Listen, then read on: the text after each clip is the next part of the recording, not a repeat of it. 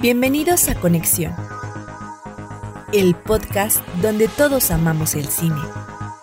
I drink your milkshake. ¿Y te gusta la mota? Digo, la música. Do or do not. There is no try. A mí las brujas no me dan miedo.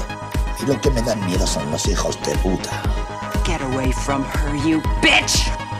Gentlemen, now you have my attention. Hola, ¿qué tal amigos? Bienvenidos a Conexión Podcast. Yo soy Iván Belmont. Y después de un caótico 2020 y un inicio un tanto demoledor para el 2021, en especial para algunas personas que conozco, donde me incluyo por supuesto, por fin estamos de regreso tras una larga ausencia no anunciada sobre la que de antemano me quiero disculpar con las pocas o muchas personas que nos escuchaban. La verdad sea dicha, los factores que han detenido la producción, desarrollo y publicación de este podcast fueron de índole meramente personal. No entraré mucho en detalles, pero este año perdí a mi abuela materna debido a la pandemia que estamos atravesando. Fue algo que detonó ciertos aspectos sobre mi persona, de mi depresión en específico, porque sufro de depresión, y es un evento del que poco a poco he intentado recuperarme. Afortunadamente, pues ya nos encontramos a la vuelta de la esquina con lo que parece ser una mejora en cuanto al rumbo tan incierto que había sufrido el séptimo arte en estos últimos dos años. Este bellísimo arte que, que nos une a todos, ¿no?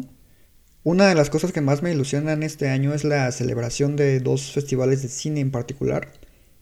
El primero es claramente el Festival Internacional de Cine de Morelia, al cual le tengo muchísimo cariño, ya que fue con el que me inicié como periodista y crítico de cine y que se estará llevando a cabo a finales de octubre. Pero también me ilusiona compartirles algunos detalles sobre el Toronto International Film Festival, mejor conocido como TIFF, y del cual tuve la fortuna de poder cubrir y realizar algunos textos y, e incluso mini podcast el año pasado. Ojalá que este año también se pueda. Y si no, de todos modos, les estaré comentando mis impresiones sobre los resultados de este. Precisamente este año, en este festival, se cuenta con algunas películas muy interesantes a las que habrá que darle seguimiento para cuando lleguen a nuestro país, entre las que se encuentran, obviamente, Duna, que si todo pinta bien, por fin la, podremos ver este año.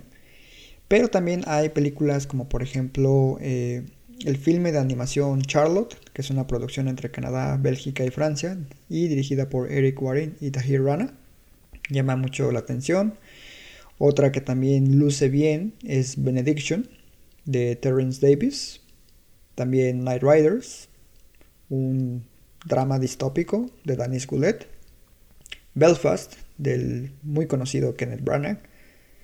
Jagged, de Alison Clayman el thriller Lakewood de Philip Noyce, por supuesto el Yalo que Edgar Wright nos promete con Last Night in Soho, Petit Maman de Céline Sciamma, The Guilty de Antoine Fuqua y The Starling de Theodore Melfi. Son películas que lucen a primera instancia como los platos fuertes para esta edición del TIFF y que eh, podrán verse a través de la plataforma digital de este festival, conocida como TIFF Bell Lightbox. Eh, si cuentan con algún VPN y obviamente compran sus boletos, es posible que, puedan verlas, al menos así se pudo el año pasado para algunas personas. Eh, para prensa, pues el, acceso es directamente con prensa, ahí no se puede cambiar la VPN, de lo contrario te banean del festival. Entonces, pues sí, hay que darle seguimiento a estas películas que lucen muy interesantes. Y a su vez, no podemos dejar de lado el reciente estreno de la plataforma HBO Max en territorio latinoamericano, la cual la verdad ha dejado un tanto que desear en cuanto a su catálogo y funcionamiento. Eh, si bien es cierto que funciona bien en dispositivos como iOS o Android, he notado algunas quejas por parte de usuarios de Chromecast, de Roku, donde las aplicaciones eh, diseñadas para estos eh, dispositivos en específico han, han, estado fallando. Yo poseo un dispositivo Roku y sí he notado que, por ejemplo, los títulos que supuestamente son con definición en 4K no, no la poseen. Espero que sea algo que se solucione a la brevedad posible. porque esto sí le puede generar problemas a, la marca. Eh, el catálogo, en comparación de su oferta en territorio estadounidense, es muy, muy limitado. Me comentaba un amigo el día de ayer que nos tocó la región 4 y tiene toda la razón del mundo. Muchos productos que son propiedad directa de Warner y que ya son un tanto antiguos no se encuentran disponibles, no sé por qué. Eh, ejemplos son como las series animadas de Batman, Superman o tal vez la Liga de la Justicia. Incluso los Looney Tunes, a pesar de que sí hay algunas temporadas, no están completos.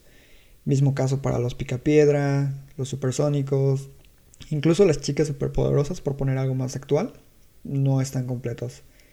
Yo como usuario previo de HBO Go, la verdad es que veo muy poca diferencia en cuanto a los títulos disponibles. De hecho, hasta siento que es la misma plataforma, pero con una manita de gato. La única diferencia es que agregaron unas cuantas películas actuales y ya está. Las series, que es el material, que siempre ha sido la carta fuerte de HBO, es aquello que seguramente enganchará a los nuevos suscriptores de esta plataforma, porque ahí sí, sin duda alguna, el catálogo es insuperable a comparación de cualquier otra plataforma. Ni Netflix ni Disney están al nivel de HBO en cuanto a material de series. Trabajos como Los Soprano, The Leftovers, The Night of, Game of Thrones, The War, además de los amados por el público como Friends y muchísimas series más viejas y nuevas, son algo que te da y te dará muchísimas horas de entretenimiento. Entonces simplemente por eso vale la pena. Además tomando en cuenta que si te suscribes a través de HBO directamente con ellos, supuestamente vas a tener un 50% de descuento en tu suscripción. Entonces me parece una oferta razonable, tomando en cuenta todo lo que le falta. Y pues sí, es algo que podrían checar. Tal vez mejore a futuro, pero de momento deja mucho que desear. Y como dije anteriormente, todo pinta mejor.